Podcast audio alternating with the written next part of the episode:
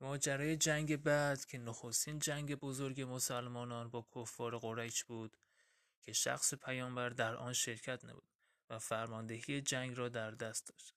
مسلمانان در این جنگ ضربه سختی بر دشمن وارد کردند. در آیات 45 و 46 سوره انفال 6 دستور نظامی ذکر شده که در جنگ بدر موجب پیروزی مسلمانان گردید. اگر مسلمانان در سایر جنگ‌ها رعایت کنند، پیروزی از آن آنهاست. این پیروزی بسیار عجیب بود، چرا که تعداد مسلمانان کمتر از 1/3 تعداد دشمن بود.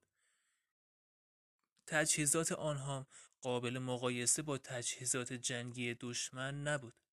لطف سرشار الهی نصیب مسلمانان شد، چنان که در آیه 26 انفال می‌خوانیم: به خاطر بیاورید هنگامی که شما گروهی کوچک و اندک و ضعیف در روی زمین بودید، آنچنان که می ترسیدید مردم شما را بربایند، ولی خدا شما را پناه داد و یاری کرد.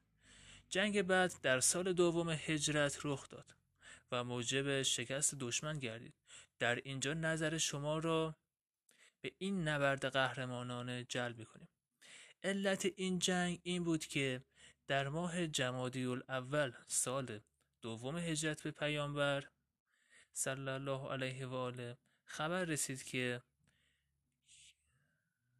جابر با گروهی از قریش تا 3 منزلی شهر مدینه آمده و شتران پیامبر را با 4 پایان افراد دیگر به غارت برده و به محصولات مدینه آسیب زدند.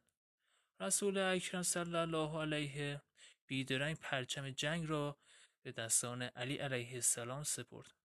آن حضرت با جمعی از مهاجران به تعقیب آنها رفت تا به چاه بدر رسیدند و 3 روز هم در آنجا توقف کردند. هرچه جستجو کردند کسی را نیافتند. سپس به مدینه برگشتند. از طرفی کفار اموال مهاجران را در مکه مصادره کرده بودند و به طور کلی می‌خواستند مسلمانان را در مدینه در فشار محاصره اقتصادی قرار دهند و روشن است که اگر این فشار ادامه می‌یافت دست کم جلوی توسعه و گسترش اسلام گرفته می‌شد. پیامبر صلی الله علیه و آله برای شکستن این محاصره تدابیری اندیشید. بزرگترین تدبیرش این بود که عبور کاروان‌های تجارتی مشرکان مکه را قدغن کند. 40 نفر از مسلمانان را تحت فرماندهی حضرت حمزه که قهرمان رزم آوری بود برای کنترل مسیر کاروانها فرستاد. پیامبر 20 شتر در دسترس آنها قرار داد. این 40 نفر تحت فرماندهی حمزه به منطقه‌ای بین مدینه و دریای سرخ که راه عبور کاروانهای مکه بودند رفتند و از آنجا نگهبانی نبودند. منطقه هایی که 130 کیلومتر عرض داشت و کاروانهای مکه چاره ای نداشتند جز این که از آن عبور کنند. چند روز گذشت، دیدند کاروانی نمایان شد. وقتی کاروان نزدیک آمد معلوم شد که کاروان قریش است که 300 نفر همراه کاروان می باشد. حمزه اعلام جنگ کرد، ولی کفار که از دلاوری ها و شجاعت حمزه اطلاع داشتند پیشنهاد صلح کردند. حمزه نیز مصلحت امر را بر صلح دانست و جنگ واقع نشد. چند هفته از این ماجرا گذشت. از گزارشگران اسلام که با دقت و هوشیاری مراقبت عملیات دشمن بودند، معلوم بود که دشمن دست بردار نیست و در فکر تدارک جنگ و ادامه محاصره اقتصادی و غیره می باشد و پی فرصت می گردد. در این شرایط به پیامبر چنین گزارش رسید: کاروان بزرگ همراه 2000 شتر و به نقل 1000 شتر که 50,000 دینار کالا حمل می کنند به سرزمین مدینه نزدیک شده و به طرف مکه می رود و رئیس این کاروان ابوسفیان است. 40 نفر از آن نگهبانی می کنند و اکثر مردم مکه در آن کالاهای تجارتی شرکت دارند.